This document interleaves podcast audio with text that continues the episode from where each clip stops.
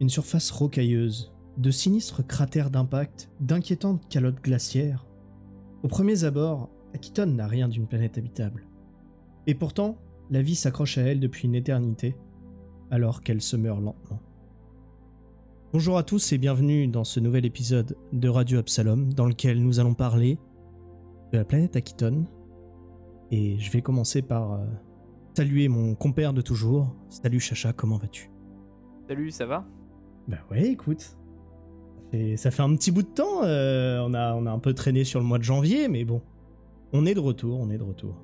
C'est vrai, c'est vrai, match janvier un peu, euh, un peu, un peu compliqué, mais c'est la vague de froid, ça. On a, eu, on a eu du mal à travailler sur Akiton avec cette vague de froid. Oui, on a été, on a été un peu malade, on a, on a un peu, on a bourlingué, comme on pourrait dire.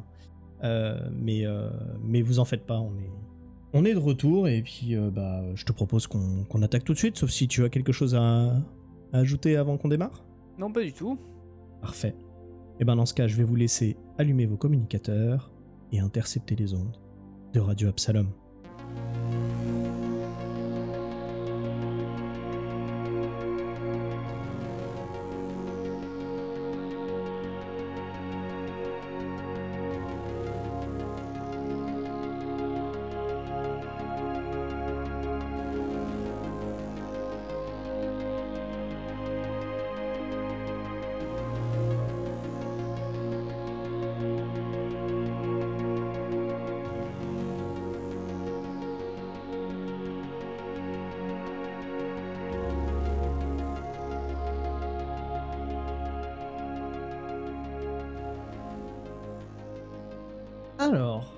Commencez à présenter cette planète euh, Akiton. euh, faut que vous imaginiez une planète, euh, un peu une genre de planète Mars.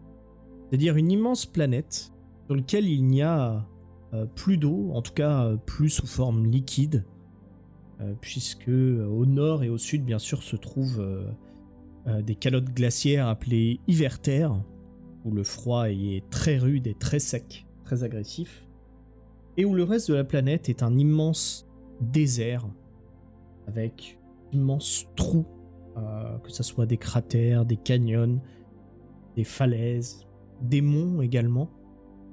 Bref, une immense planète euh, sèche et aride. Et sur cette planète, euh, on peut retrouver pas mal de choses. Mais, mais tout d'abord, je te propose un peu de peut-être nous expliquer ce qui se passe avec no- notamment le cœur de cette planète. Parce qu'il est un peu particulier. Eh ben, euh, ouais, cette planète rocailleuse, euh, a priori, euh, comme pour euh, la planète Mars, elle aurait été à un moment donné verdoyante. Et ce qui expliquerait le fait que la, la- vie qui continue à exister est un peu plus difficile à sa surface, c'est que c'est le noyau de la planète qui semblerait se refroidir. Donc ça veut dire en fait concrètement que ce noyau qui refroidit, il refroidit depuis plusieurs milliers d'années maintenant. Et du coup, bah, ça, les gens ont été obligés de s'adapter. Euh, et euh, c'est ça qui va, qui va traduire l'aspect un peu, un peu désertique euh, en haut. Euh, mais surtout, c'est ce qui va se traduire par cette culture de la survie qui est au centre même de la planète Akiton.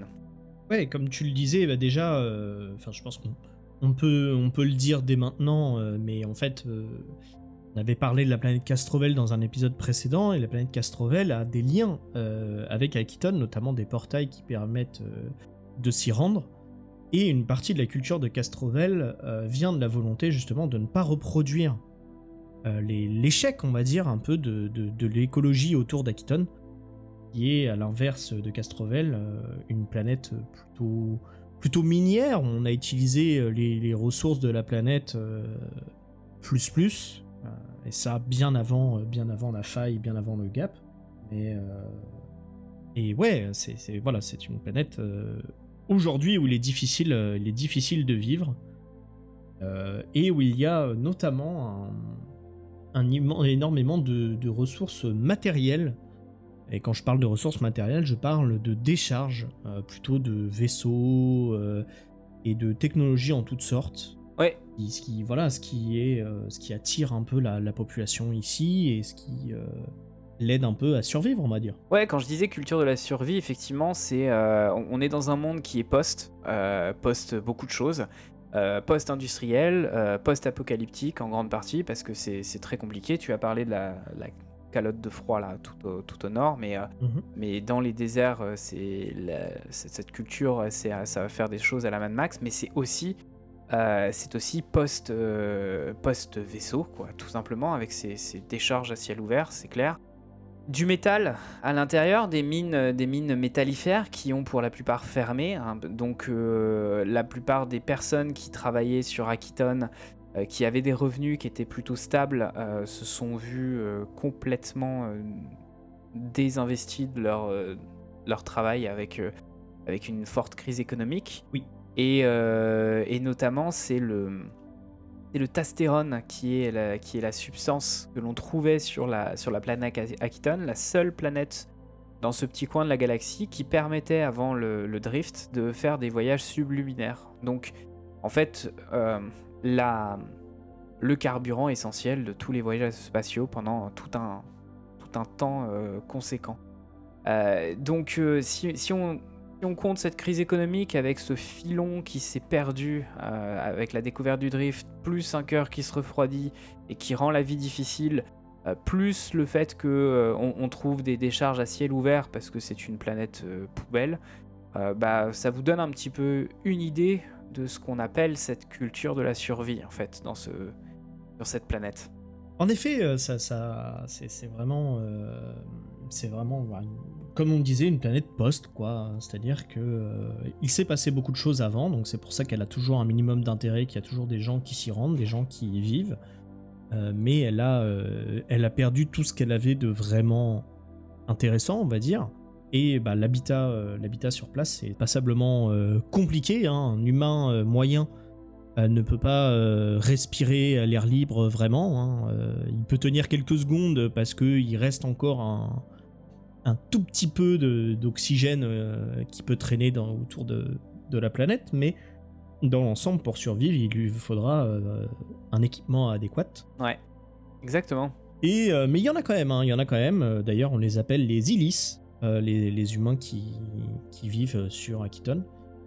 Et à côté de ça, il y a évidemment bah, d'autres espèces qui sont, elles, plus adaptées à cette planète. on en décompte bah, quatre autres. Ouais. Euh, principal je dirais. Ouais, exactement. On va retrouver bien évidemment donc les Izoki. Donc eux, vous les connaissez bien. Hein. On rappelle, c'est les hommes rats, euh, qui est une espèce jouable dès le dès le manuel de base de, Starfinder. Hein, euh, voilà, une espèce assez assez sympa à jouer, assez marrante. Et, donc souvent les, les Izoki que vous pourrez jouer sont originaires d'Akiton. Mhm.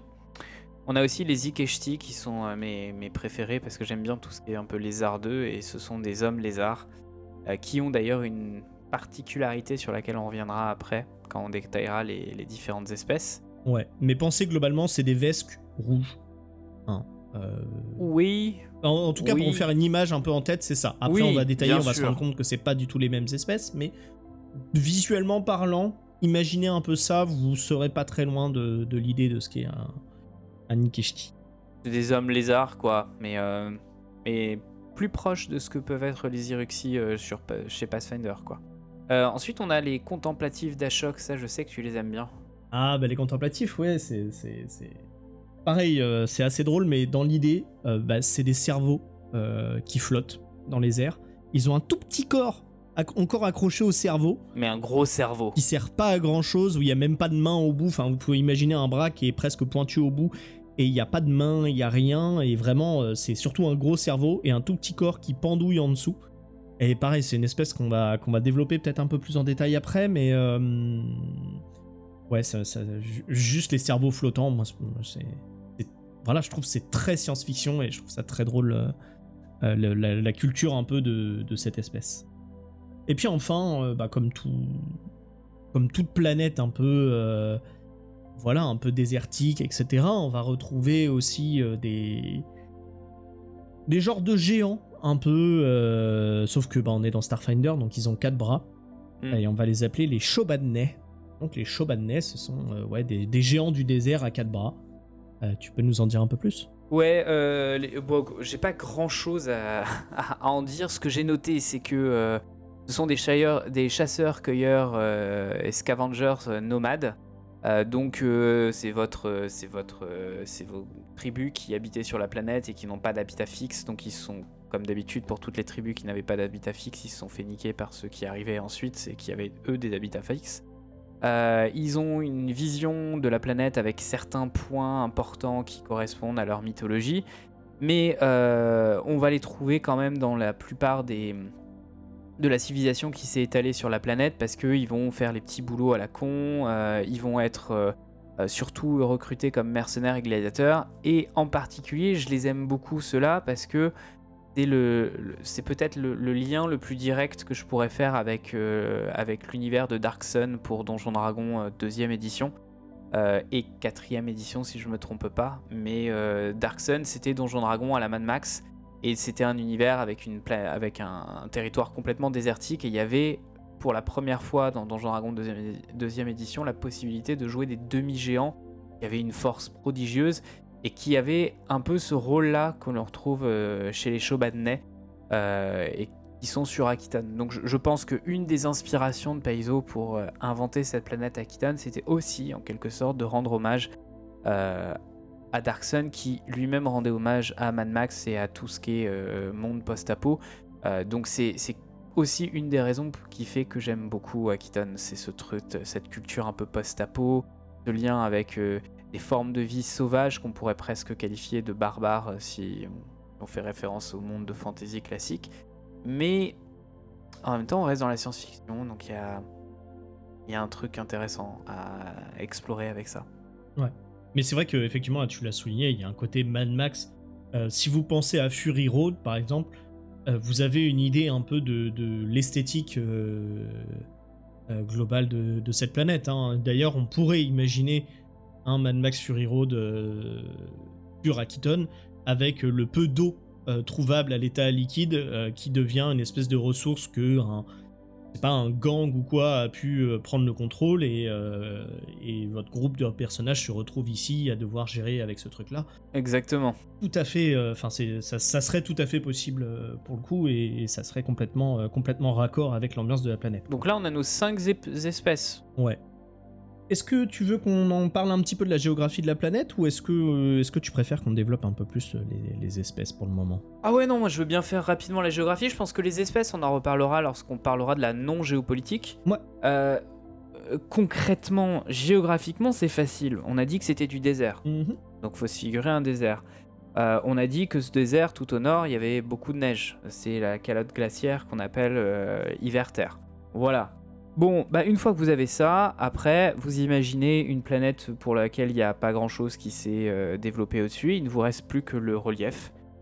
Et bah du coup, le relief, ça va nous donner euh, des, des espèces de crevasses que l'on appelle la, la mer Irconienne ou la baie dorée. alors justement oui, euh, sur la mer irconienne euh, excuse-moi je me permets de vas-y, vas-y. de te couper.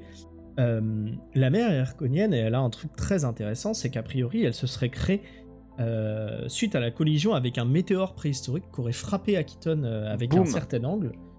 Et c'est pour ça que, en fait, ce, ce cratère-là, il a une forme un peu particulière, c'est-à-dire que vous avez trouvé une, une petite traînée en ligne droite qui se creuse petit à petit dans la terre, avant d'arriver dans une espèce de, de grand, euh, un peu demi-cercle patatoïde, Mhm. euh, qui bah, ensuite est justement l'éclat de la météore euh, sur cette zone-là. Et euh, selon, euh, selon les, les chercheurs, les paléontologues euh, ici, c'est après la- la- l'arrivée de cette météorite, une bonne partie des espèces aurait, euh, aurait disparu, hein, ça aurait eu un peu l'effet euh, qu'on, je sais pas, qu'on qu'on suppose avec, euh, avec les dinosaures par exemple. Attends, tu veux dire que les dinosaures ont disparu? Apparemment, pareil. Mais ils sont toujours sur Castrovel, t'inquiète. Ah, mais sur. Planète Terre, il y en a plus, malheureusement. Putain. Euh, et que du coup, ça serait euh, suite à ça que seraient euh, apparus les Ikeshti et les Izoki, justement, qui sont bah, les espèces humanoïdes plus faibles, qui bah, justement ont pu du coup se développer. parce qu'une bonne partie de la, bah, de la faune plus agressive aurait disparu à ce moment-là. Voilà. Je trouvais, je trouvais le, le- le- tout le truc autour de ça. euh, Enfin, c'est un cratère qui est là en fait depuis très très très longtemps et qui potentiellement était là euh, encore au moment où euh, où Akiton était euh, verdoyant quoi. Oui, on a des gros cratères, quoi. À côté des gros cratères, on a des collines. donc on- voilà, on a des plaines. Euh, et puis on, a un plateau aussi. euh, et puis au centre de tout ça, vous avez une, longue crevasse euh, qui est la, crevasse Sedayo, qui coupe un peu le, territoire en, deux. Mais bon, c'est, il n'y a, pas grand chose à en dire puisque de toute manière, il n'y a pas de, il a pas de faune et de flore enfin, particulière, enfin si, faune évidemment. Mais en gros, c'est principalement du relief. Donc après, faites-vous plaisir avec toute cette forme de relief. Euh, et, et puis voilà quoi, c'est la planète rouge. Euh, ouais, globalement, il n'y a, y a pas, y a pas grand chose en plus à en dire, en tout cas, point de vue vraiment euh, purement, euh, purement géographique. Euh, Alors, si peut-être que si, si peut-être insister sur le fait que les chaînes de montagne euh, visiblement sur Akiton n'ont absolument rien à voir avec nos chaînes de montagne à nous. J'ai fait des j'ai fait quelques comparaisons. euh, le, point culminant de euh, de, de il me semble que c'est un c'est un c'est 35 km d'altitude euh, et c'est K, le pilier du ciel. Alors j'ai voulu comparer avec le Mont Blanc ou l'Everest. Le Mont Blanc, on est à peu près à 5... Enfin, pour l'Everest et le Mont Blanc, on est à peu près à 5 km d'altitude. Donc imaginez-vous qu'en fait, la plus haute montagne de ce territoire, c'est 7 fois le Mont Blanc. Ça vous donne une idée quand même de l'immensité du bazar, quoi. voilà, quand on parlait de, de relief, en fait, il faut que vous alliez, euh, faut, faut que vous pensiez au relief, il faut que vous le maximisiez. C'est-à-dire quand on parle de crevasses, c'est des grosses crevasses. Quand on parle de, de ravins, euh, de cratères, euh, de, de tout ça, vous, vous maximisez à fond. C'est-à-dire que vraiment, euh, si vous décidez de faire un- du vélo sur Akiton, il faut avoir de sacrées cuisses. Même si, a, a priori, la gravité devrait vous aider. Mais euh, mais il faut avoir de sacrées cuisses parce, cuisses parce que vraiment, le, le relief est, est hardcore. Et d'ailleurs, il me semble que dans le relief, on retrouve les canyons qui te plaisent tant. Ah ouais. euh, Ah mais moi, c'est- puisque bah, c'est la- aussi la planète au canyon. Et puis il y, a des- il y a des volcans aussi, parce que sans volcan, c'est pas drôle. Donc ça, c'est vraiment pour la- pour l'aspect vraiment physique. Mais au-dessus de cet aspect physique, on a aussi des risques naturels. Donc les tempêtes de sable, classiques, parce que sinon c'est pas drôle. Euh, ça, c'est vraiment, vous allez plutôt les retrouver dans les plaines. hein. Quand vous allez vers le sud de la planète, il y a les, plaines Kaviri, et celles-ci sont régulièrement traversées par des tempêtes de sable. Mais si vous vous rapprochez vers le nord, euh, vers la calotte glaciaire, là, vous allez avoir des vortex polaires. Je ne sais pas ce que ça signifie, c'est dans le manuel, vous en faites ce que vous voulez. J'imagine que ça fait froid et que c'est des tempêtes, mais comme ils disent vortex, à mon avis, c'est un peu plus hardcore que ça. Il y a un petit côté euh, qui, qui, qui doit t'aspirer ou quoi. euh. Ouais, mais en fait, euh, voilà quoi. On en fait ce qu'on veut. Et puis il y a les éclairs orange aussi. Là, c'est pareil. Le manuel nous dit éclair orange, Oui. débrouille-toi. Ah ça c'est. Donc éclair orange, bah, ça doit être des éclairs qui doivent être orange et qui doivent traverser le ciel. Ça me fait penser à ce qu'on voyait sur euh, dans le jeu vidéo Dune, euh, le premier du nom de Cryo, dans lequel quand, quand le ver de sable arrivait, Mhm. euh, et d'ailleurs dans le film Dune, celui de Lynch, hein, le vrai, quand, le, quand le ver des sables arrivait, il y avait des éclairs orange qui étaient au-dessus. Euh, je suis pas surpris d'ailleurs si ça, à mon avis, ça viendrait de là, mais Euh, je suis très étonné d'ailleurs qu'on n'ait pas de ver de sable. On pourrait peut-être avoir des vers des sables. En tout cas, on n'en a pas. euh, J'ai pas vu l'info sur, sur hein. les bouquins. Il y a des vers géants euh, euh, probablement. Après, c'est pas spécialement mentionné. En tout cas, ça a pas l'air d'être une planète régie par ça. Mais je pense que si vous voulez intégrer des vers qui traînent dans les cavernes rocheuses d'Aquiton, on est raccord. hein, Il n'y a aucun problème là-dessus. Euh, et puis bah tu l'as pas mentionné, mais il y a aussi des trucs qu'on peut retrouver euh, bah, comme partout, c'est-à-dire que euh, comme c'est une planète mourante, vous imaginez bien aussi que il y a potentiellement euh, des terrains instables, des effondrements, des éboulements, des choses comme ça. Bref, hein, tous ces trucs-là un Oui. peu classiques, vous allez les retrouver aussi. hein. Si vous vous amusez à vous aventurer dans une des fissures, vous n'êtes pas forcément complètement à l'abri. Et dites-vous bien que euh, quand vous êtes euh, tout au sol, euh, au fond d'une fissure, la lumière ne vous atteint pas. on, parle, on parle de l'échelle d'Aquiton, donc c'est des trucs immenses de immenses. Donc clairement, quand vous êtes tout en bas, il n'y a pas de lumière, il n'y a rien, il fait beaucoup plus froid. c'est d'ailleurs là-dedans qu'on va retrouver les, contemplatifs, hein, qui eux sont terrés complètement dans leur petit coin, reclus dans les cavernes au frais. Euh, pour justement euh, échapper bah, à toute la, faune euh, et tous les dangers de, cette planète. Oui, mais alors du coup, c'est ça qui est. Bah, visiblement, les, plaques tectoniques bougent un peu plus que dans notre planète, chère planète Terre. Donc oui, ça fait des trucs, ça fait des trucs instables. Et puis surtout, en tant que MJ, si vous voulez faire jouer vos groupes de personnages sur Akiton, vous pouvez largement investir euh, ce que, ce que vient de dire mon, collègue euh, estimé camarade. Euh, c'est-à-dire que, en fait, la planète est pas tant explorée que ça, mais parce qu'en fait, personne n'a envie d'explorer cette planète, elle est dangereuse. Il n'y a pas assez de structures économiques ou d'infrastructures pour accueillir de vraies grosses équipes de recherche. Donc forcément, si vous êtes, si vous avez une équipe de recherche qui veut aller étudier une montagne ou un ravin, ils vont être assez peu nombreux, avec du matériel qui sera peut-être pas aussi fort que ce qu'on pourrait croire. Euh, et puis il y a, aussi le reste, euh, les mines qui ont été complètement abandonnées et qui, qui créent aussi de l'instabilité euh, à certains, dans certains endroits de la planète. Donc une planète hostile en fait, hein, finalement. Ouais, ouais, clairement, c'est pas pas la teuf. clairement, c'est pas la teuf. Mais, mais ma foi, c'est une planète qui, du coup, pour vos aventuriers, idéal en fait. Euh. Et alors, du coup, pour nos aventuriers, idéal géopolitiquement, ça, dit quoi en fait cette planète? Ça dit pas grand chose géopolitiquement, euh, parce que tout simplement c'est une planète qui a été abandonnée en fait. Euh, au-delà de d'elle-même, le fait de complètement se péter sur elle-même, d'être post tout ce que tu veux, c'est aussi une planète qui certes fait officiellement partie des mondes du pacte, mais globalement, c'est une planète qui n'est pas trop régulée, euh, qui n'est pas trop régie. Euh, c'est une planète où euh, la station n'a que très peu d'influence. bref, c'est un peu, c'est un peu les bas quartiers. Donc il y a des corpos qui traînent encore sur place. Hein, on a notamment Vitatech Industries, qui est la plus grosse. Ouais, on va revenir dessus. Ouais, on va pas pouvoir revenir dessus. J'aime beaucoup Vitatech. voilà, donc il y a quelques corpos qui traînent encore, beaucoup de mafia évidemment, et euh, beaucoup de cités locales en fait qui sont gouvernées par, euh, bah, euh, par le plus fort, j'ai envie de dire globalement. Hein, à qui qui sait qui va montrer qu'il a les plus gros bras, qui, va, qui va prendre le pouvoir sur une région, sur une ville, sur un village, sur.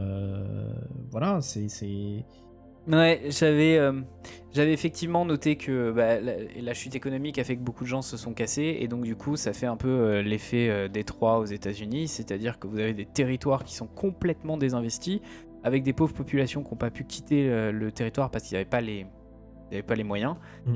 et donc ça nous fait des, des, zones un peu, j'irai pas jusqu'à dire non droit, mais voilà, bah, c'est des zones où, où, il vaut mieux connaître celui, le chef de guerre du coin local pour être un peu protégé.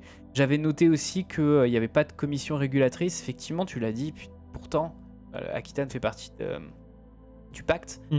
Mais euh, les, commissions régulatrices qui normalement sont chargées de faire office de gouvernement ont disparu avec les premières chutes de budget. Donc ça me fait un peu penser à ce que ce qu'on a pu voir dans certains euh, dans la Russie post-soviétique, quoi, au début des années 90, euh, où euh, bah, ça a été difficile de restaurer un état de droit, quoi. Sauf que là, ça dure. Ah. Ouais, c'est ça. Bah, en fait, ça a trouvé une espèce de d'équilibre dans cette espèce de chaos complet. Hein. alors, un équilibre qui convient pas à tout le monde, bien évidemment, hein, mais voilà. Après, c'est toujours pareil. Hein. En fait, on l'a dit, le maître mot, c'est quand même la survie dans cette planète. Donc, en fait, bah, ça marche à la relation au business, à si t'as quelque chose d'intéressant pour l'un, pour l'autre. Ça marche sur, euh, je sais pas, ça peut être les paris. Enfin, imaginez tous les trucs un peu underground, euh, euh, pas très légaux, pas très régulés. Enfin, et globalement, vous allez retrouver un peu l'ambiance de la planète, quoi. Mm, mm. Il y a notamment beaucoup de choses qui ont lieu grâce au combat de gladiateurs aussi. Oui, le, le, manuel décrit un petit peu, un petit peu tout ça. ils, vont, ils vont très vite. Mais pour la question des gladiateurs, en fait, la, plupart des cités qui restent sur la planète ont leur arène de gladiateurs. Ça permet un peu de, canaliser la violence intra-communautaire qui peut avoir lieu sur, euh, dans, certaines cités. Et euh, du coup, la, ligue qui gère ces combats de gladiateurs, c'est la Ligue des Trois Balafres. Mais euh, ça, c'est la, c'est la, l'aspect un peu émergé de l'iceberg qui parle. Parce que en fait, derrière ces arènes très officielles qui sont sponsorisées par des grands groupes, il y a beaucoup de circuits clandestins qui essayent de préserver les combats traditionnels de la planète qui existent depuis des milliers d'années et qui en fait se, ressemble plus là à ce qu'on a dans Fight Club. Donc on a une culture de la violence aussi derrière cette culture de la survie qui est très prégnante dans les, dans les cités-États. Bah, qui dit survie, euh, dit survie par tous les moyens, que ce soit par, euh, par la force, par l'intelligence, par euh, la ruse, par tout ce que vous voulez en fait. forcément, bah, ce qui prône un peu le plus, c'est évidemment la force et ces trucs un peu spectaculaires, très, très peplum aussi. Ah oui. Dans l'idée avec ces grandes arènes, ces grands colisées qu'on va retrouver un peu dans les quelques villes et cités-états entre guillemets qu'on peut retrouver sur la planète. Et puis bah c'est ça, c'est ça. ça me fait moi, ça me fait énormément penser au Tatooine de Star Wars épisode 1. Mm, mm. cette espèce de truc où il y a une espèce de mafia locale qui régit un peu le truc, mais en fait ce qui tient globalement le corps dans tout ça, c'est les paris.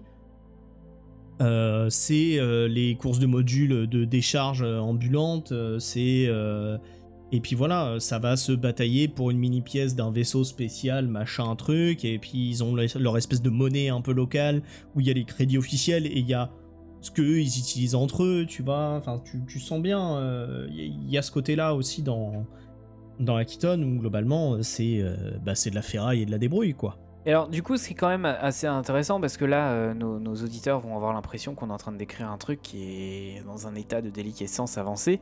Et malgré tout, euh, ces cités-états, en fait, sont reliées les unes avec les autres par, des caravanes qui vont euh, rapporter les ressources essentielles.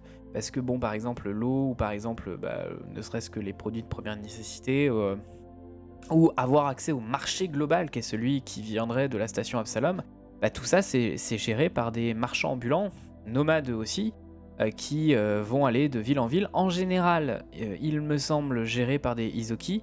Et du coup, on a des immenses caravanes qui traversent la planète de cité à cité. Des, caravanes métallisées, protégées, avec sans doute des, gardes qui, viennent les sécuriser, parce que qui dit caravane qui traverse un désert dans lequel la, gestion de, la sécurité n'est pas complètement assurée, ah bah, forcément, on va avoir à côté de ça. En tout cas, il y a de fortes chances qu'elle soit privatisée au moins. Voilà, à côté, euh, il y a les Raiders qui vont, eux, vouloir récupérer le matos qui est dans la caravane, qui, une fois qu'ils l'auront récupéré, passeront par le marché noir, bah, etc. Donc, dans les cités, il y a des mafias locales, les, la, criminalité. À l'extérieur des cités, vous avez les bandes de, Raiders euh, qui ont. Euh, qui ont d'ailleurs des noms assez rigolos, je vais euh, en donner quelques-uns. Euh, les Arroyo Boys, les Rasoirs Rouges ou les Neuf Tempêtes de Sable. Alors ceux-là, on nous dit que ce sont des... très années 80. Ouais, on est, on est, ouais, ouais, ça, ça sent le cuir quand même tout ça. Hein. Euh, alors les Neuf Tempêtes de Sable, ce sont des, des anciens militaires Kasata qui ont leur propre royaume dans les crêtes. Donc les crêtes, c'est la chaîne de montagne. voilà, donc c'est organisé. Attention à ne pas les confondre avec la, la, la le crime organisé c'est autre chose, c'est des, punks euh, sur le, dans le désert. Euh, et, voilà, ça, nous donne un peu.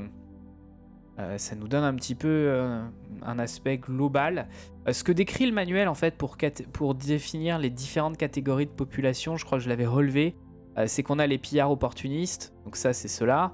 Euh, on a les plutocrates bornés, c'est-à-dire ceux qui sont à la tête des cités qui ne sont pas partis avec la chute du cours du, mhm. stastérone. Euh, donc des villes qui sont noyautées par ces réseaux de clientélisme et ces réseaux mafieux et sa corruption à, outrance. On a les traditionnalistes endurcis, on va peut-être pouvoir en redire quelque chose. Ça, on va retrouver nos, nos Ulkis et nos Chobadnais. Et puis bah, on a, euh, on a le petit péon local, c'est-à-dire le travailleur de base qui se fait ultra exploiter, qui à deux doigts de l'esclavage quand il ne tombe pas en esclavage pour payer ses dettes. Euh, euh, et, donc ça nous fait cette, ambiance-là où, euh, ces, différentes cultures vont clasher parfois les unes avec les autres. et donc en relisant la traditionnaliste endurcie, je voudrais que tu m'en dises quelque chose, puisque du coup c'est là qu'on va retrouver nos amis Chobadney et quelques-uns de nos, nos Ulkis. Ouais, et eh ben écoute, je te propose de commencer par les, donc, les donc on l'a dit, hein, c'est ces genres de de demi, demi-géants à quatre bras, hein, euh, qui sont euh, plutôt très costauds, assez grands, etc. Donc c'est eux, on va les retrouver, bah, on peut les retrouver facilement déjà dans les arènes de gladiateurs, et choses comme ça. mais surtout, eux, ils ont un peu leur culture à eux. Et ils aiment pas trop que les gens viennent fouiller, donc ils ont facilement tendance à attaquer. même les caravanes, etc. Et pas forcément pour piller la caravane, hein. ils l'attaquent juste parce que la caravane a rien à foutre là, c'est leur territoire, donc euh, bah, ils y vont et, ils la défoncent quoi. Euh, c'est pas forcément les plus subtils des créatures, en tout cas euh, au premier abord, mais il faut savoir qu'ils ont quand même un peu leur culture et ils ont tendance à se, à se réunir, notamment une fois par an au Mont K. C'est le, le truc de 35 km d'altitude. Voilà, c'est le, le, globalement le, plus gros, le plus gros mont hein, du, de la planète. Euh, donc faut savoir que eux, ils ont des, pèlerinages hein, initiatiques euh, qui consistent à aller escalader, euh, escalader ce mont-là. Et, ils organisent même, on peut même en trouver des guides hein, qui, peuvent, qui peuvent vous faire monter et escalader ce mont. Mais ces guides-là, c'est pas pour rien qu'ils se font guides, parce qu'ils sont très résistants et tout, mais ils en profitent aussi pour vous faire passer par les endroits qui les intéressent. Et quand je dis ça, c'est surtout comme ça, ils vous font pas passer par les endroits où vous n'avez pas à aller. Puisque eux, ils ont tendance à se réunir sur certains versants euh, du mont. Euh, et ils n'ont pas très envie que vous veniez de vous mêler de ce qui vous regarde pas. Voilà. Euh, globalement, ce qu'on peut en dire. Hein, et puis après, bah, on va les retrouver ouais, un peu partout sur la planète à différents, postes. Hein. On peut les retrouver à faire de la sécurité, on peut les retrouver à gérer des petits endroits, des petits camps, euh, des choses comme ça. Euh, globalement, ils sont assez spécistes, on va dire. C'est-à-dire qu'ils s'aiment bien eux, quoi. C'est-à-dire qu'ils ont leur. C'était. Les premiers habitants et ils ont leur, quand je disais, ils ont leur lecture du paysage qui est pas du tout la même que les, que les entreprises minières qui qui s'y sont installées et qui voyaient une exploitation pour gagner de l'argent. Euh, tu parlais de Cal, pilier du ciel, ça c'est super cool pour eux parce que c'est un, un, peu leur lieu sacré. Mais, euh, mais à côté de ça, ils ont aussi un autre euh, qui est un peu l'inverse. Mm. Et Po, le cœur de la Terre, qui lui se trouve un, peu plus, un peu plus loin et qui m'intéresse moi parce que parce qu'en fait c'est leur zone d'habitat principale puisqu'il y a des pâtirages naturels ici. Et en fait, euh, les Chobadnais, avec la crise économique, ont servi plus ou moins de, dire, euh, d'exemple pour, euh, pour tout un tas d'espèces qui se retrouvaient sans emploi et qui ne savaient pas comment faire pour, pour continuer à survivre. Donc il y a maintenant des zones de tension, notamment dans cet endroit-là, le pôle, le cœur de la Terre, autour de ces zones de pâturage naturel, parce que c'est les quelques endroits avec une, une faune et une flore qui permettraient de pouvoir survivre. Euh, et du coup, on a des nouveaux arrivants, souvent des humains Ulysse qui, euh, qui, se sont installés là, qui essayent de récupérer une part du gâteau. Et là, évidemment, bah, les Chobadnais, mm. on va les traiter de xénophobes, mais c'est pas, pas que cette question-là qu'il est. C'est surtout qu'ils veulent protéger leur territoire sur lesquels ils s'étaient installés depuis des, générations et des générations. Bah, c'est leur planète, c'est leur culture, c'est le, leur espace, quoi, tout simplement. Euh, et donc ouais, c'est pour ça qu'ils peuvent se montrer assez vite euh, agressifs avec euh, les extérieurs. Et alors ça peut, ça peut prendre différentes formes, soit ça peut être de l'agression pure, et dans ce cas-là, s'ils vous voient, ils vont chercher à vous dégommer. mais ça peut être aussi peut-être un peu plus fin que ça, comme je disais justement avec le tourisme et tout, où en fait ils se font passer pour sympas, de manière à ce que vous ne veniez pas dans les zones qui, eux veulent, veulent protéger quoi. Et donc à côté de ça, tu, on avait parlé aussi euh, d'une autre espèce euh, qui, vit sur cette, euh, sur cette planète, qui sont les Ikeshti. Oh, Les Ikeshti, comme on, comme on l'avait dit, hein, c'est des genres de grands hommes lézards rouges. Ils entrent aussi dans la catégorie des traditionnalistes, hein, tout comme les Shobannet, tu as raison, parce qu'ils ont des, une culture qui est bien ancrée. Vas-y, je te laisse continuer. Mais surtout, eux, donc ils ont en gros, ils ont une particularité. donc ils vivent, hein, bien sûr, sur la planète, ils vivent entre eux, dans des petits camps euh, reculés, ils sont particulièrement résistants euh, à tout ce qui va être environnementaux, euh, hein, que ce soit la chaleur ou le froid, etc. Les écailles les protègent, les protègent très très bien. Et à l'adolescence, il se passe un petit truc rigolo. Ouais, ouais, c'est cool. Un rigolo, si on peut dire ainsi, c'est qu'en gros, ils doivent. alors, comment je peux dire ça Mais En gros, ils ont un genre de rituel, on va dire. Ouais. Un rituel de puberté ils, commencent à sociabiliser à ce moment-là, ils commencent à se demander ce qu'ils vont faire de leur vie, quoi. Hein toute personne qui a eu des adolescents dans son existence, ou non, je, pas, leur parle vous qui êtes passé par l'adolescence, mais maintenant avec notre regard d'adulte face à des ados, euh, en fait ils sont tous pareils. Ils sont en rute, quoi. Voilà. Euh, je, je, je savais pas comment euh, énoncer ça élégamment, mais c'est un peu l'idée. Et en fait, ce qui se passe, c'est que soit effectivement ils arrivent à, à trouver à trouver quelque chose, euh, des, des, des, personnes, euh, des espèces sur lesquelles ils peuvent bah, justement un peu plus euh, trouver leur voie et puis, et puis bah, disons-le, réussir à défouler leur envie bestiale. ça, c'est pour ceux qui n'ont pas trouvé de compagne. Et ceux qu'on trouve pas, effectivement, ils virent. comment on appelle ça? Ils deviennent des ravageurs. Ravageurs, ouais, c'est ça. Et alors là, effectivement, l'Ikeshi va devenir. va avoir tendance à évoluer beaucoup plus, donc à être beaucoup plus euh, grand et, euh, et costaud, mais il va aussi être beaucoup plus agressif, euh, voire devenir au-delà de la raison. Et du coup, va devenir bestial, quoi. Si à l'adolescence les Iskeshti ne se reproduisent pas, leurs pulsions agressives par, par, frustration prennent le dessus, ils perdent leur faculté mentale, ils deviennent complètement tarés. C'est un peu comme, comme si la bête prenait possession du vampire dans Vampire la Mascarade, quoi. C'est un peu ça.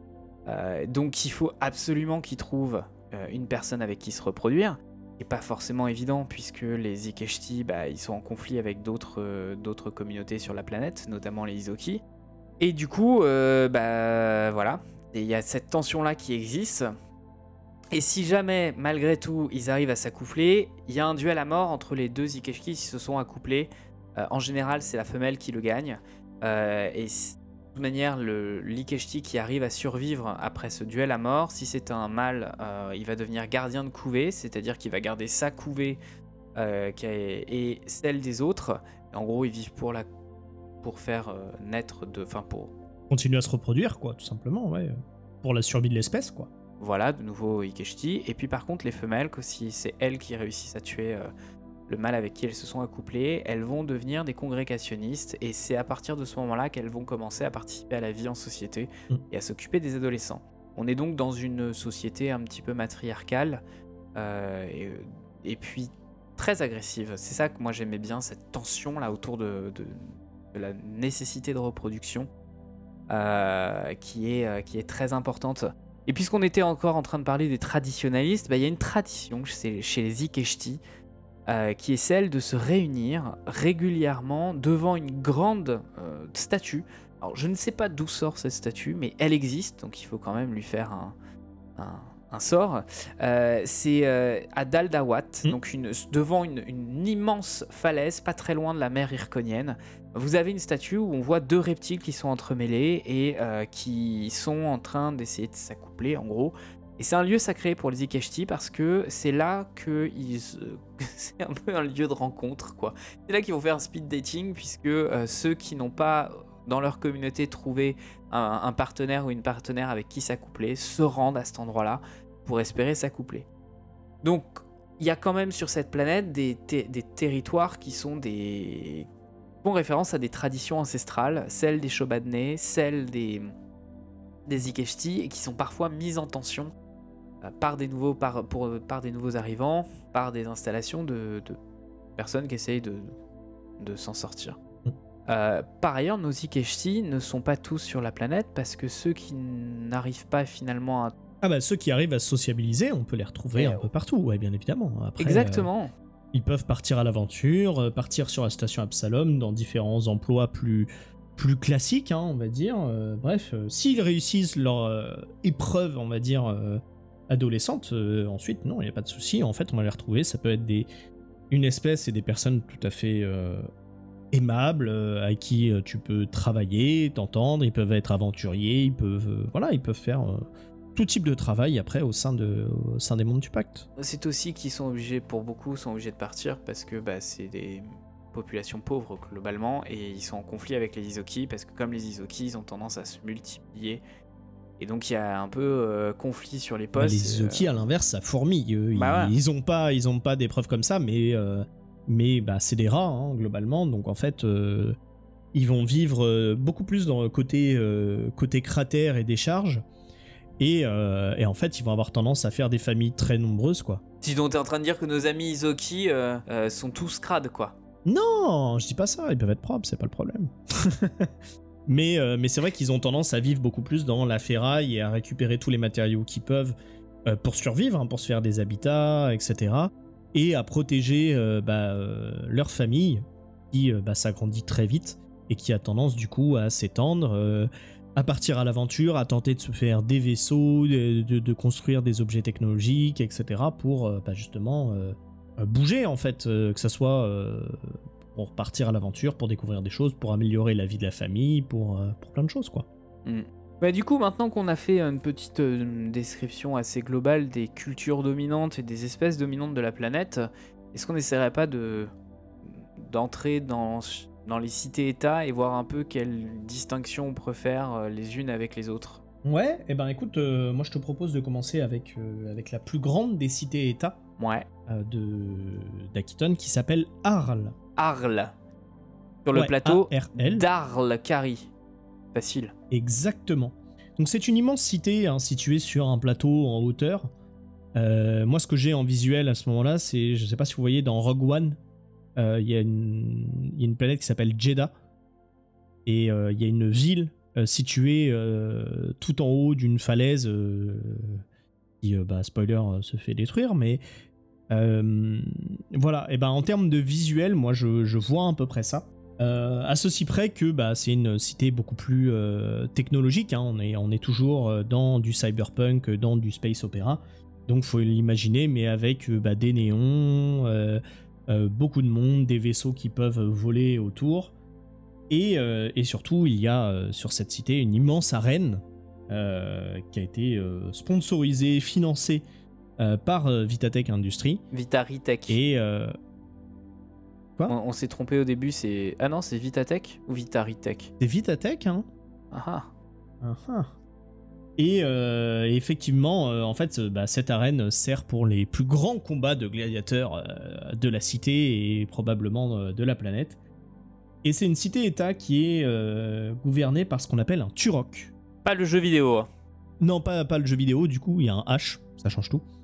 Mais du coup, ce Turok là, donc, qui est le nom de la personne en, en chef de la, de la cité, bah, il y en a un actuellement euh, qui s'appelle Val Ayos, qui est un humain, et, euh, justement qui prône un peu les, bah, les, combats, euh, les combats de gladiateurs, la force pure, etc. Et qui du coup va instaurer cette espèce de euh, rapport de force dans les cultures de la cité. Euh, et quand je parle de force, je parle vraiment de force, euh, euh, force physique. Alors, c'est- rigolo parce qu'on on nous donne pas plus, pas vraiment d'informations sur ce Val Ayos. Euh, par contre, on nous dit bien que les Turok ont été déposés à un moment donné et que lui, il a repris le pouvoir il y a pas très longtemps. Euh, et on s'est amusé euh, à regarder un des, derniers manuels de Pathfinder première édition qui s'appelait Distant Worlds et qui en fait décrit décrit les mondes de Starfinder mais à l'époque de la fin de Pathfinder 1.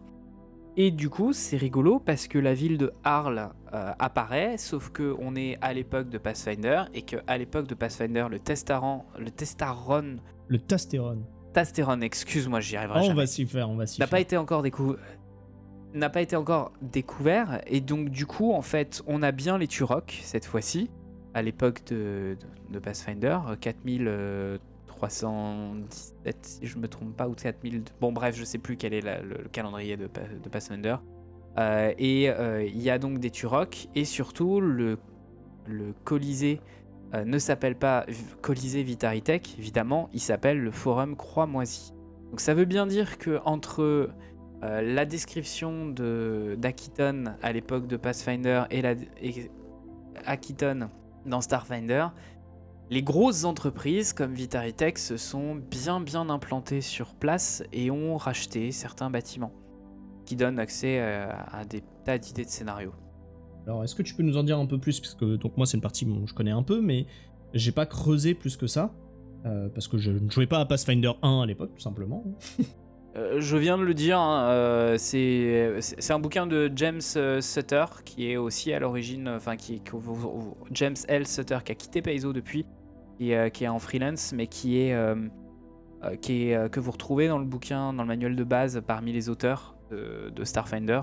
Donc il, a un peu, il a un peu lancé, lancé le truc et, et c'est aussi pour ça, d'après ce que, ce, que, ce que disent ses collègues à Paizo qui ont travaillé avec lui, c'était c'est un, spécialiste du name dropping. C'est pour ça que dans toute la partie de description d'Akiton, vous allez avoir des, des noms qui défoncent, hein, comme les Arrows Boy, la, les Arroyos Boy, euh, pour les gangs euh, ou, plein de noms de créatures dont on ne sait pas euh, vraiment à quoi elles font référence. Le nom est juste trop cool. Mais après, c'est un peu comme Michael Moorcock, c'est à vous de déblayer et de faire votre, votre miel avec ça.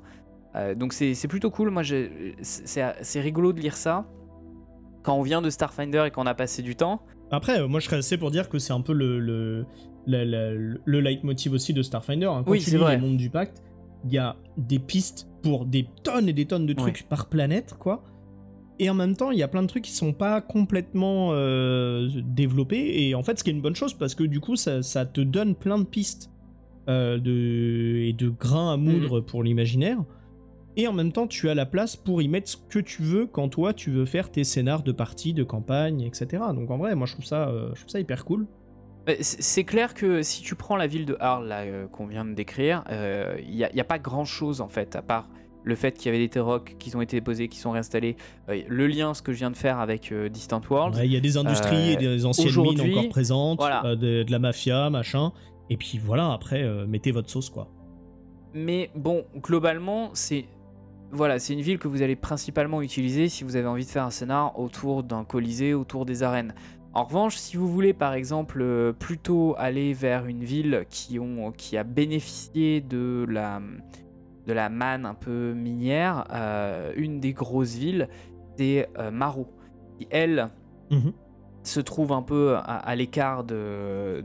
Parce que Arles est sur le plateau, et vraiment sur, est sur un immense plateau, alors que Maro est plutôt vers, vers les, fossés, vers les, les, crevasses, là où on trouvait justement le minerai à bon niveau. Euh, c'est une ville qui s'est vachement développée à l'époque de la ruée du Tastérone. Et euh, malheureusement, en fait, ce, ce, Tastérone, ça fait un peu comme... il a permis à différentes classes sociales de vivre ensemble pendant un certain nombre d'années, en tout cas c'est ce qu'on nous dit, et que depuis la, la perte de la crise économique, mmh. bah, du coup, il ne reste que quelques classes créatives qui sont restées sur place. Donc on a une, une mode, une culture de la nuit qui est très très importante. Euh, c'est un peu Berlin, euh, euh, la, partie Berlin-Est après la, chute du mur. on a les, niveaux supérieurs qui, ont, qui sont touchés par une épidémie. donc on a pas mal de, de coins où les populations les, plus pauvres ont été touchées par des épidémies et le, tous les services sanitaires n'ont pas pu gérer.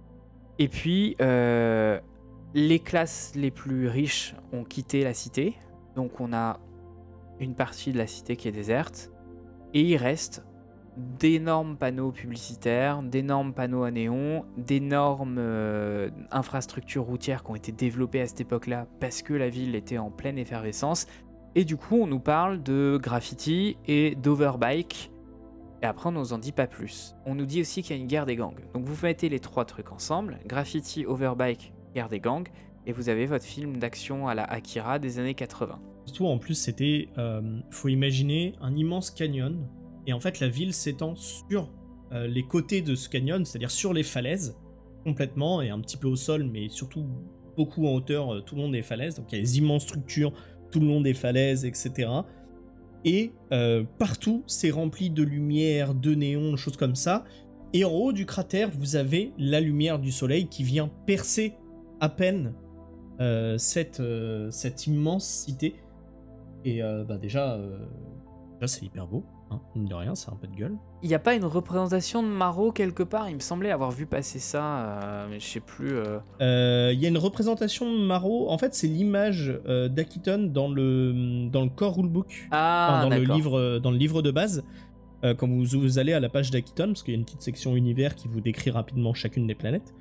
L'image que vous voyez, c'est c'est l'imaginaire qu'on a autour de Maro. D'accord.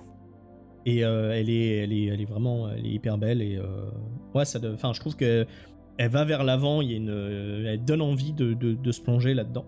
Donc ouais, très très cool. Pendant un temps, elle était surnommée la ville aux mille lumières, je crois. Ouais, bah c'était c'est bah, notre Détroit, Détroit like. Hein, imaginez là, elle s'étend sur 4 km et demi. Ouais. Alors, sur un canyon et tout, 4 km et demi, c'est long. Donc pareil, vous avez enfin c'est une immense cité où vous avez pareil moyen de faire énormément de choses. C'est moins grand que la ville de Berlin, hein, en termes d'étendue. Oui. on s'en fout. Euh, mais euh, voilà, ça fait quand même une, cité assez grande, quoi, hein, on va pas se mentir. Donc ouais, on a Maro et Arles, euh, effectivement. Qu'est-ce qu'on a d'autre? Après, de, dans mes souvenirs, on n'en a pas tant que ça. moi, il y en a une que, que j'aime beaucoup, qui s'appelle Daza. Ah, bah oui, évidemment. qui est une cité-État, mais plutôt, plutôt sur le déclin. Hein. quelle cité-État n'est pas sur le déclin Quelle cité-État Toutes les cités-États qu'on vient de mentionner, elles sont sur le déclin. Bah, ils ont fait tous les types de déclin, si tu veux. Celle-ci, effectivement, c'est Tchernobyl parce qu'elle s'appelle la cité de la fusion. Tout à fait. Et en fait, alors, bah, cette cité, c'est très simple, c'est qu'en gros, euh, donc bien avant, euh, bien avant la faille, etc., euh, les ingénieurs avaient réussi à créer un puissant noyau énergétique qui mêlait magie et technologie, euh, qui a priori se passait autour de donc, ce qu'ils appellent la fusion, mais on ne sait pas exactement ce que c'est. Donc là, vous pouvez placer un peu tout ce que vous voulez, et notamment tout l'imaginaire autour des centrales nucléaires, etc. Quel bel imaginaire. Et ce truc-là a merdé, hein, bien évidemment, et donc a irradié euh, toute la zone autour. Donc déjà a cessé de fonctionner, hein, donc il n'y a plus d'énergie produite euh, avec ce truc-là. Et, et, en fait, toute la cité a été irradiée qui fait que, bon, bah déjà, il y a pas mal de maladies, etc., qui sont là, et on se retrouve aussi avec cet imaginaire qui, pareil, est très années 80, oui. de, euh, bah en fait, t'es irradié, donc du coup, tu vas avoir un troisième bras qui te pousse, euh, tu vas avoir un deuxième poumon, euh, voilà. Et donc, globalement, c'est rempli de gens un peu difformes, de, de, bah, de différentes espèces, qui vivent là, euh, et, du coup, bah, c'est devenu en fait un espèce de, curiosité pour tous les chercheurs euh, et euh, anthropologistes et, biotech et archéologues du, bah, des mondes du pacte parce que bah il y a toute cette espèce de réacteurs qu'on n'a jamais compris comment ils fonctionnaient, qui est à explorer. Et en même temps, il y a toute cette semblant de radioactivité. Hein. C'est pas écrit radioactivité dans le, dans le livre, mais comprenez ça comme ça. Oui, il parle de radiation, mais bon, c'est ça quoi. Voilà, c'est un puits de curiosité immense pour une ville qui est, bah, il, n'en reste plus rien quoi, globalement. Hein. Euh, les gens qui vivent là sont pauvres, euh, à moitié difformes et malades, et euh, bon, bah, ils tentent de survivre comme ils peuvent. Mais elle a trouvé depuis quelques années, on nous dit quand même un peu son sa porte de sortie, puisque on a des protections désormais contre les radiations, et c'est surtout un lieu de, un lieu de pèlerinage. Euh, pour tous les disciples d'Horace, qui est la divinité du changement. Et donc en fait, euh, il y a des personnes qui font le voyage pour aller là-bas, bah, des personnes qui seraient atteintes de maladies incurables ou autres et qui espèrent être changées euh, par la proximité avec le réacteur. Mais d'ailleurs, c'est un des trucs qu'on n'a pas parlé, c'est qu'en fait, Akiton, au-delà de tout ce qu'on a pu vous dire, eh ben, par son espèce de cité de planète déclin, un peu la manière où aujourd'hui Tchernobyl attire les Instagrammeurs, c'est aussi une planète un peu touristique au sens où il y a des gens qui vont sur Akiton juste par curiosité, euh, peut-être un peu malsaine, mais euh, pour euh, bah, justement alors se recueillir sur ce qui s'est passé. Donc comme on le disait, ça peut être du pèlerinage, ça peut être de l'aventure d'ascension, ça peut être de la découverte voilà, de, de, zones inconnues. vous pouvez vous faire cette imagerie aussi des, des populations riches qui vont, bah, qui vont découvrir comment comment vivent les populations peut-être un peu moins aisées sur une planète un peu plus aride. Euh, enfin. alors, alors ça, en plus, c'est marrant parce que ça existait, euh, ça existait à New York euh, au 19e siècle. clairement, il y avait des populations bourgeoises qui payaient des guides pour aller visiter les quartiers des bas-fonds pour voir comment les pauvres, pour dire oh là là, des pauvres. Et eh ben, c'est exactement ça. Et eh ben, on retrouve ça sur Akiton. Il y a une espèce de une espèce d'industrie du tourisme qui aide aussi un peu la planète à survivre. C'est assez rigolo de toute manière, dans Starfinder, comme on est dans un monde du futur, forcément le tourisme va, va avoir une implication beaucoup plus grande. Euh, on va trouver des touristes sur à peu près tout ce qu'on peut faire parce que c'est rigolo et parce qu'en plus, intégrer des touristes dans un, dans un scénar, c'est trouver des victimes potentielles euh, qui, qui, vont, euh, qui vont, que les PJ vont devoir sauver ou, laisser mourir par un problème de catastrophe. voilà. fait. Ce que je voulais dire quand même sur, euh, sur Dada, c'est que là, on a quand même, euh, avec ce réacteur dont on sait pas trop d'où il vient, euh, on a des références à, d'autres, d'autres types de jeux. je repense à Numenera, dont j'avais déjà fait le, parallèle. Mhm. c'est-à-dire que dès qu'il y a des choses un peu étranges, ça me fait penser à ça. Et, et, du coup, c'est, c'est ça qui est intéressant. C'est-à-dire que toutes les, les aventures que vous allez pouvoir faire autour de ça, c'est, c'est d'essayer de découvrir pourquoi, comment ça marche, euh, pourquoi en fait après des milliers d'années ce réacteur est encore en place et quel est le but de ces radiations, à quoi est-ce qu'il servait auparavant. Ça c'est pas décrit dans le manuel, donc vous êtes euh, à vous de développer la cité de Daza comme vous le souhaitez. Vous intégrez juste des touristes, des populations pauvres, des mutants, et c'est la fête. Hein. Et des guerriers euh, dans, des, dans des grandes arènes de gladiateurs. Exact. tu parlais de tourisme. Ouais. Il y a une autre, euh, il y a une autre cité aussi qui, elle, est pas du tout euh, sur son passé de minière, mais euh, sur son passé minier, pardon, mais qui se, qui fait du tourisme. Ah, tu parles de la forteresse des cinq dents, c'est ça? Non, je, ah ben on peut en parler, vas-y. Mais après, il faudra que tu me parles du tourisme de déchetterie un type de tourisme que je ne connaissais pas. Ah, toi, tu, voulais parler Bah attends, on va commencer, on va commencer par, euh, par les dépôts des Kefak. Allons-y. ce que, voilà. Donc, euh, ce qu'on appelle les, les, dépôts de Kefak, euh, c'est justement ce tourisme de déchetterie. Et donc, c'est des gens qui viennent, bah, qui viennent voir ces immenses, ce qu'on appelle déchetterie. En fait, faut pas le voir comme comme la déchetterie que vous avez à côté de chez vous. Euh, faut le prendre au sens. parce que ça ne trie pas. Euh, il y a des zones, on soupçonne qu'il y ait peut-être eu des batailles euh, spatiales ou des choses comme ça.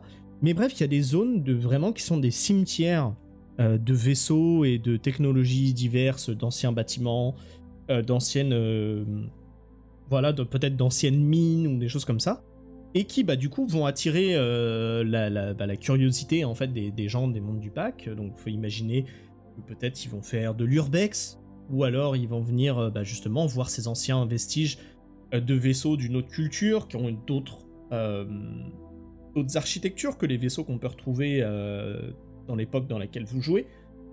Bref, ça va être voilà, on va avoir cet imaginaire un peu de pilleur d'épave qu'on peut retrouver. voilà, je pense à Rey dans, la dernière trilogie Star Wars par exemple. Il y a, ce truc là un peu qui, qui, va attirer les gens. Et du coup, ouais, on les appelle, euh, bah, on les appelle des, des, kefak, euh, qui sont euh, bah, justement ces, ces pilleurs de, de, déchetterie qui vont essayer de bah, soit d'enquêter pour trouver des infos sur l'ancienne civilisation, ou soit tout simplement vont tenter de récupérer des pièces à droite à gauche pour potentiellement les revendre, notamment au marché ruche, par exemple. Oui, mais juste avant d'aller au marché russe, je dire que le dépôt des Kefak, euh, il y a quand même des hôtels et tout ça qui sont développés depuis quelques temps pour euh, faire venir tous ces touristes, quoi. Ouais. Euh, ouais, il y a des choses qui sont mises en place, il y a des péages. Vous imaginez bien qu'il y a des déchets, des déchets, enfin des zones en tout cas qui sont contrôlées par certaines familles, certaines factions, certaines espèces, et que ils vous laissent pas rentrer comme ça comme ils veulent, quoi. Donc évidemment, il y a du tourisme, ils vont vous faire payer à l'entrée un péage, il va y avoir un guide qui va vous emmener observer les trucs qu'ils veulent que vous observiez. et va surtout éviter de vous emmener aux endroits qui veulent pas que vous alliez. Et ouais, et en fait, bah, étonnamment, ça, passionne une partie de la population de l'univers de Starfinder. Et bah, en fait, ça permet à Keaton de survivre parce que du coup, ça lui fait un peu d'économie. Mm. Et euh, en fait, il faut voir que il y a toujours un peu de mine, il y a toujours un petit peu d'échange économique, il y a toujours un petit peu de tourisme. Et en fait, par cette espèce de petit peu un peu partout, euh, bah, ça fait que la planète arrive à survivre, tenir entre guillemets, ouais, c'est ça. Culture de la survie. On a dit dès le départ. la culture de la survie. On, y revient encore et toujours. Bon, tu hein, voulais parler de la forteresse des 5 dents, puis tu viens de nous trigger sur euh, Marché Ruche. on, va où là? Parce que eh ben écoute, je te laisse, nous, tu veux nous présenter la forteresse des 5 dents et je parle du marché ruche Est-ce que ça te va? Ok, ok, bah on va rester dans le... On va rester dans le, dans le tourisme, puisque euh, la forteresse des 5 dents, c'est un peu votre parc d'attractions, euh, globalement. Euh, faut que je la retrouve dans mes notes pour que je puisse en parler à mes aux auditeurs. bon, globalement, ce que j'en avais retenu, c'était que c'était une forteresse qui était dans la dans le ciel. Euh, et que, euh, pareil, on ne sait pas d'où elle sort. Euh, y avait, elle appartenait à d'anciens seigneurs de guerre. Mm. On ne sait pas trop comment elle marche. On ne sait pas quel est son parcours de navigation. C'est un truc volant. C'est le château dans le ciel, si vous préférez. et comme on est dans Starfinder et que c'est rigolo, quand on a un truc comme ça qui vole, qui est dans qui est une forteresse volante dont on ne sait plus à qui elle appartenait, on a perdu le seigneur de guerre, on ne sait plus dans quelle guerre elle appartenait, et eh ben on la transforme en parc d'attractions.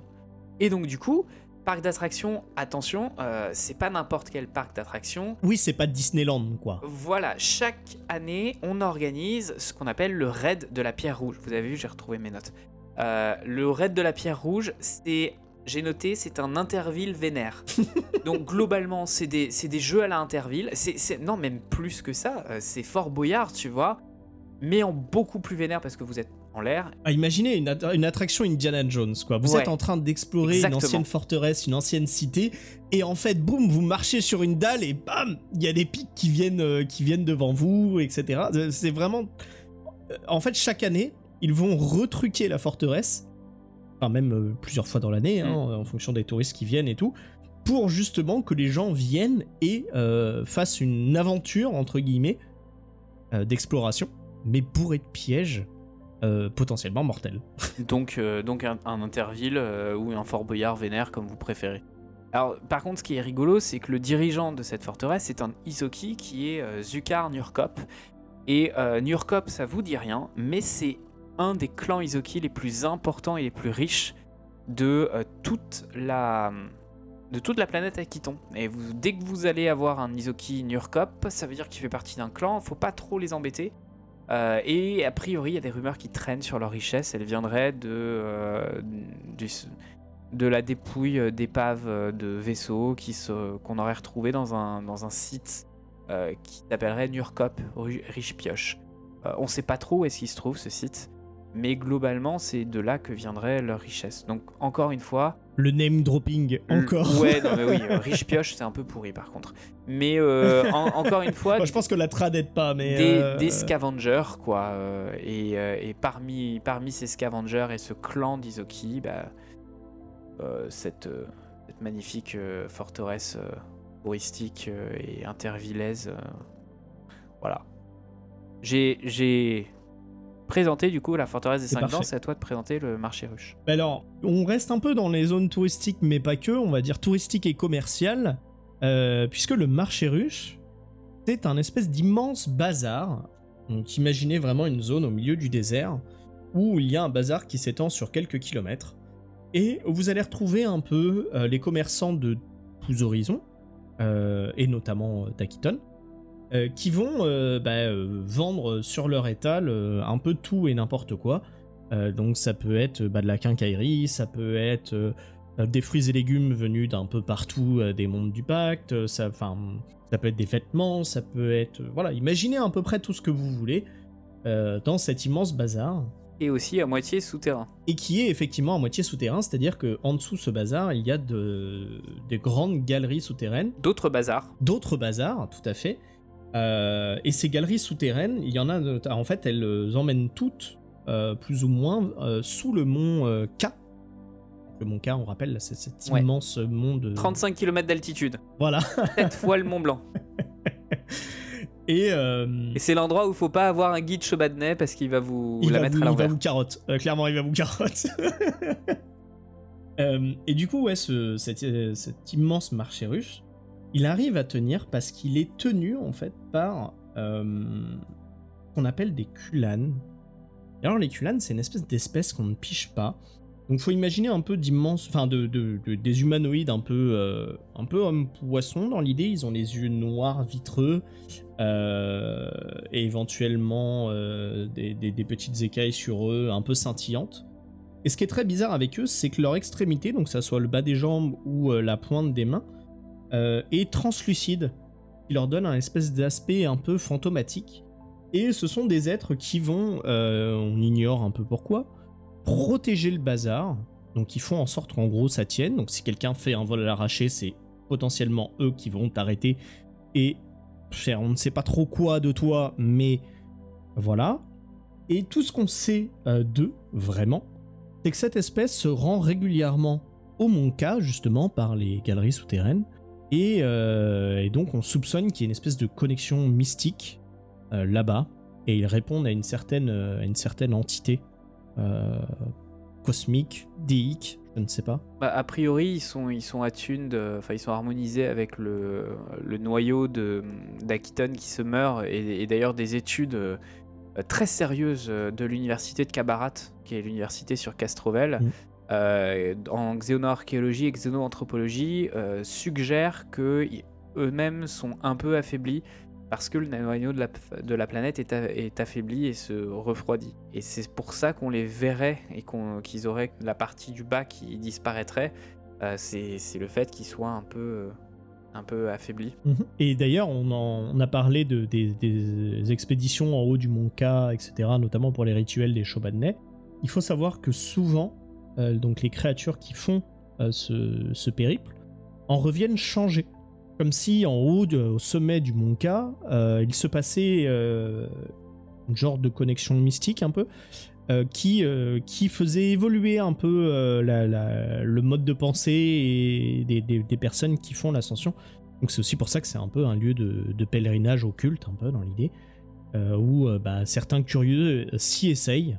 Euh, ça se passe pas toujours bien, mais en tout cas ils s'y essayent. Euh, peut-être dernière, euh, donc marché ruche, peut-être dernière euh, cité euh, classique avant de s'intéresser à peu- des, des choses un peu plus étonnantes comme euh, lieu habité. Mhm. Je voulais rapidement parler de Estuar, qui est un, un petit Ouais. village qui se trouve pas très loin de la calotte glaciaire et qui, qui me permet de revenir un peu sur l'économie de- d'Aquiton, puisque comme on est sur le, dans, la, partie de l'Iverterre, donc tout au nord de la planète, euh, on a ce, village dont l'économie tient à la culture de la glace. En fait, on casse la glace, on la stocke et on la vend au reste des villes de la planète. C'est comme ça que l'eau permet de circuler entre les cités-États. On peut évidemment, je pense, aller chercher de l'eau euh, dans les parties euh, inférieures du, sol, mais en tout cas, il y a un gros réseau de distribution d'eau euh, depuis ce village de- d'Estuar, qui est d'ailleurs dirigé par un des syndicats du crime, euh, qui est le cercle de Zuri. J'en sais pas plus, c'est du name dropping à nouveau, mais euh, en tous les cas, c'est un, syndicat du crime qui aurait la main mise sur la gestion de la production, de l'exploitation de, de l'eau et des circuits de, de réseau d'eau sur la planète. Je crois qu'avec tout ça, on a, dû. On commence à avoir balayé euh, pas, mal, euh, pas mal de choses de la planète. Euh, mais on va pas vous laisser comme ça parce qu'on a encore plein de choses à vous name dropper. Je te propose qu'on parle un petit peu plus des zones peut-être un peu plus surnaturelles justement. On a commencé un peu à s'en approcher Ouais. avec le marché ruche. Euh, moi, il y en a une, euh, qu'on pourrait qualifier de surnaturelle sur laquelle je voudrais revenir. C'est une zone qui s'appelle Abondance. Parce qu'on vous a menti, on vous a dit qu'Aquiton c'était que du désert. Ah, Et en fait, c'est pas complètement vrai. On a une zone qui est euh, remplie de verdure sur Akiton. Cette zone, ça s'appelle Abondance. Et en fait, cette zone-là, elle vient euh, du fait que, à un moment, les chercheurs ont tenté de faire revenir euh, la flore sur Akiton. pour essayer de la faire revivre, etc. Donc il y a eu un projet qui était le projet Abondance. Et euh, donc ils ont tenté, donc effectivement ils ont réussi à refaire pousser des plantes, etc. Machin, en irriguant énormément et ce genre de choses. Des dunes, quoi. C'est ça. Des Arrakis transformés, quoi. Sauf que le problème, c'est que sans vie au milieu de cette, euh, cette flore, bah, la flore euh, venait à mourir en fait, puisqu'elle ne se régulait pas. Euh, en termes de biodiversité, la flore est, est- Et on peut pas disperser les graines, on peut pas couper les plantes. Les plantes, elles ont besoin d'insectes pollinisateurs. Exactement. Et donc du coup, ils ont tenté de faire venir euh, différentes créatures pour habiter cette zone. Ah. Mais alors, quelles créatures ont-ils pris? Alors, pas forcément les, les, les plus les plus gentilles. Alors, j'ai plus le détail ici. euh, Je sais pas si tu les as notés toi de ton côté. Euh, Ils ont cloné des anciens animaux. Des.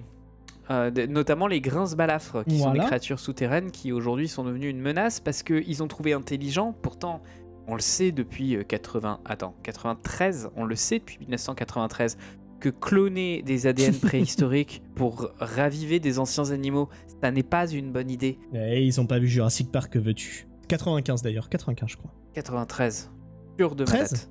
Ok, Je peux vérifier. je fais Euh, confiance.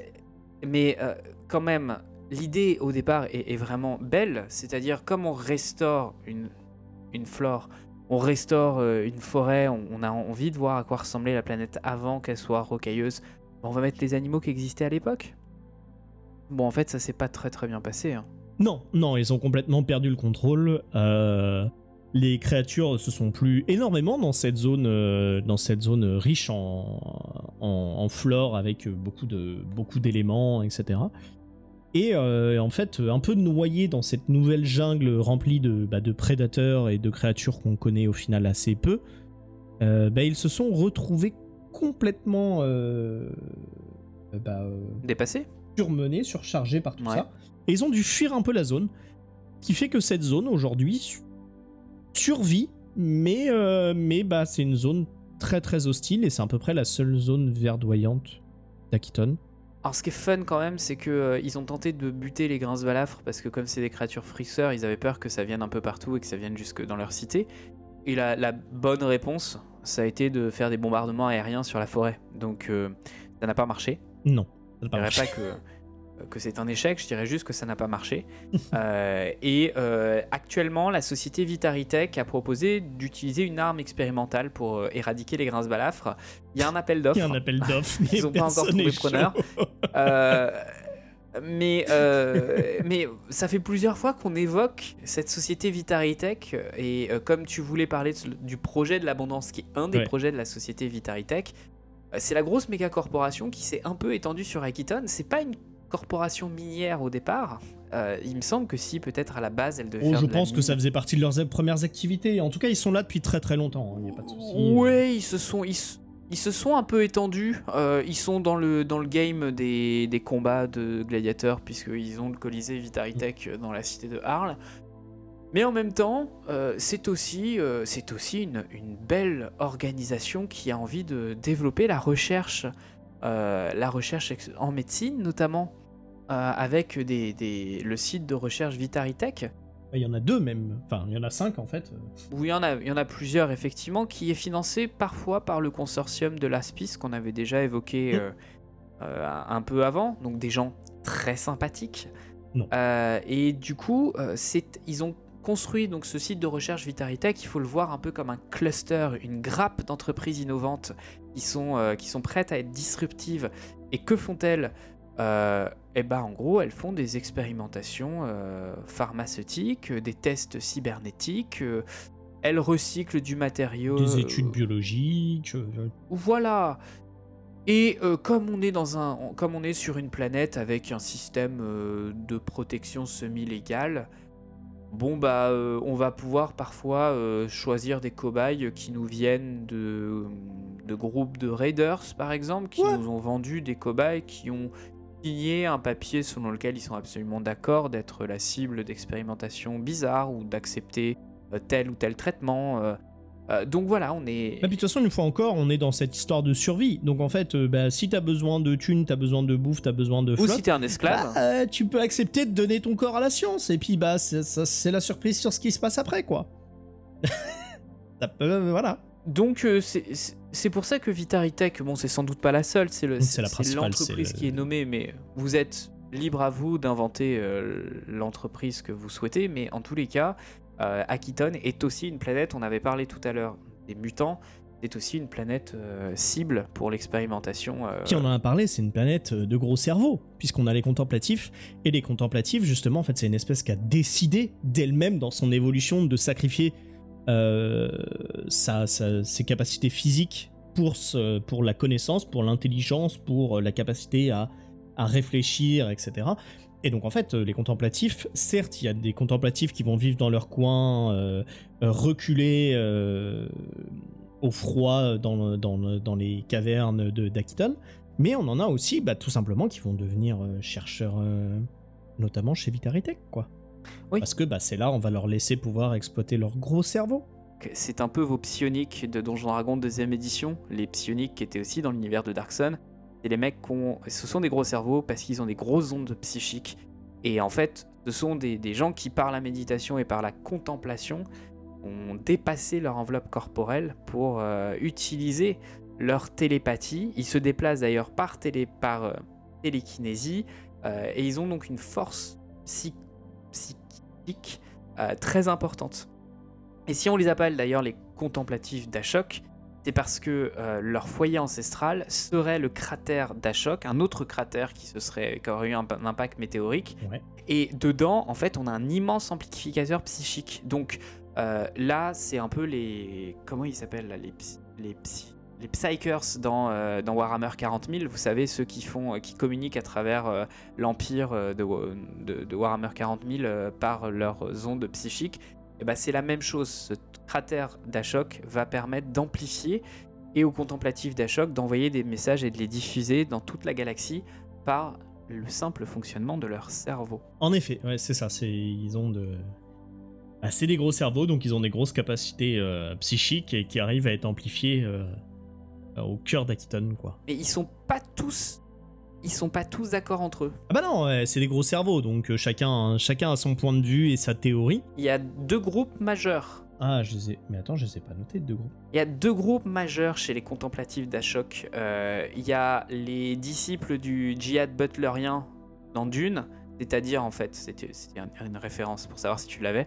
euh, un groupe de contemplatifs d'Ashok qui s'appelle la Muse Immaculée, et ceux-là en fait refusent l'avancée technologique. C'est ceux que tu nous as dit qui se retrouvaient dans leur petite caverne là comme ça. Mm. Euh, ils ont, ils pensent que en fait ils ont, ils ont accédé à, une, un genre l'optimum de leur, euh, de leur évolution et que euh, fait utiliser des outils technologiques pour renforcer un peu leur, leur optimum, ce serait un, un peu trahir euh, ce qui les a fait devenir des gros cerveaux. Donc c'est c'est- quand je disais le djihad butlerien de Dune, c'est qu'en fait c'est euh, vous avez les mantas euh, dans Dune, c'est un peu cette idée là quoi. C'est-à-dire on se passe des ordinateurs parce qu'on est capable par notre force euh, mentale de remplacer les ordinateurs. Et à côté de ça, on a ceux qui s'appellent le cortex transcendantal et qui eux accueillent avec beaucoup de bienveillance la digitalisation de l'esprit, c'est-à-dire qu'ils vont transférer une partie de leur esprit dans des grosses machines et potentiellement voilà. Ils acceptent de s'augmenter, ils acceptent de, de- de faire des recherches, de, bah, de travailler typiquement avec Vitaritech et ce genre de choses pour euh, bah, continuer leur, euh, leur évolution, quoi. Voilà, donc euh, c'est deux philosophies de ce, de cette, de ce gros truc psychique. Euh, et moi je suis très content parce que je retrouve un peu ce qu'on avait euh, sur les psioniques euh, de Ouais, Darkson. euh, donc effectivement. Ces cré- ces créatures psychiques qui... Voilà. Et du coup, le- leur lieu, donc le, le cratère d'Ashok c'est leur euh, lieu de naissance, mais leur lieu de vie c'est les couloirs de la raison. Et donc là, c'est ce que tu nous as décrit. euh, c'est des grandes, euh, des grandes tours cubiques sans fenêtres. Il y en a certaines qui ont de la technologie, d'autres qui n'ont pas de technologie. Et puis il y a des tunnels aussi juste en dessous. Ça leur permet de s'isoler des, des émissions technologiques des mondes du pacte. Et voilà. Et parfois, en fait, ils engagent des gens parce qu'il y a des créatures dans les tunnels sous Akiton. Donc il faut aller creuser quoi. Il faut aller virer les vermines qui s'y trouvent. Voilà, voilà.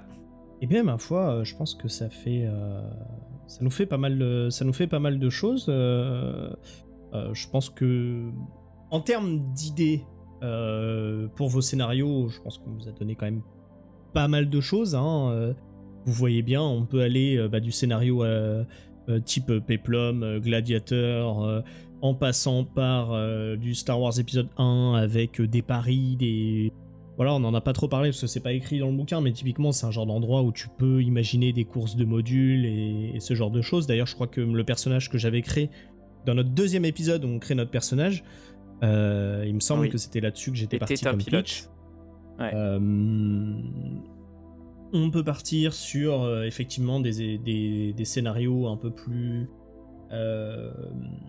voilà un peu un peu plus d'aventure euh, alors que ça soit euh, dans la forteresse en touriste ou même euh, bah, au sein des canyons tout de suite on peut on peut vite perdre les joueurs dans ces canyons et les faire attaquer par d'immenses créatures on va retrouver tout ce qui est aventure au sein de, des, immenses steppes désertiques. On peut faire une aventure en jungle un petit peu très hostile dans l'abondance. Euh, je sais pas, est-ce que tu vois euh, plein d'autres? Voilà, il y en a, en encore plein d'autres. Hein, euh, si t'en as, si t'as envie d'é- d'énumérer. Ah bah non, mais tu viens de tu viens d'énumérer. hein. On... va on va par contre pas pouvoir recréer un, scénar dans une grosse euh, ambiance urbaine euh, euh, avec euh, des milliers des tours et des gratte-ciel. euh, ça c'est pas possible. Ouais, et encore, et encore, avec, euh, avec Arl et. euh, Ouais, mais bon, ça ça n'a pas de sens quoi. Il vaut mieux faire des trucs avec Non, des non, non, gladiateurs qui sont qui ont le torse bien huilé, euh, des- du cuir des années 80, des, des, des pneus qui crissent sur le sur le sol rocailleux. euh, des grosses bébêtes qui sont un peu vénères, des barbares qui ont une vision traditionnelle et ancestrale de leur planète, c'est la fête quoi. Ouais, en effet, je pense que. C'est votre planète années 80 en fait. hein. Complètement. et puis, euh, et puis ouais, et puis bah, énormément de name dropping, ce qui fait que bah en fait vous pouvez euh, créer ce que vous voulez. Déjà vous, pouvez créer d'autres choses, bien évidemment. Et puis surtout, bah en fait, on vous a, il y, a- plein de pistes euh, que vous pouvez explorer pour vos scénarios sur cette planète. donc ouais, j'ai envie de dire à mi-chemin entre Dune, Tatooine, Geonosis, Mad Max, Dark Sun, euh, Total Recall et bien d'autres, Akiton euh, se révèle être une planète bien plus intéressante qu'elle peut lui paraître au premier abord. Véritable royaume de la contrebande et loin des juridictions des planètes plus régulières, la survie, sous toutes ses formes, semble être le maître mot. Que ça soit légalement ou non, par la force ou l'intelligence, c'est une planète qui regorge de surprises et qui est un lieu idéal pour les aventures, où les rencontres et les activités plus ou moins dangereuses sont légion. Et je propose qu'on vous laisse sur ces mots. Exactement. Bien, c'était tout pour nous. On va vous dire euh, à la prochaine. Euh, on se retrouve euh, promis plus vite que la dernière fois. Et bah, on espère que ça vous a plu et que cet épisode vous donnera des super pistes de scénario. Allez, on vous embrasse. Bisous cosmiques. Ciao Salut tout le monde.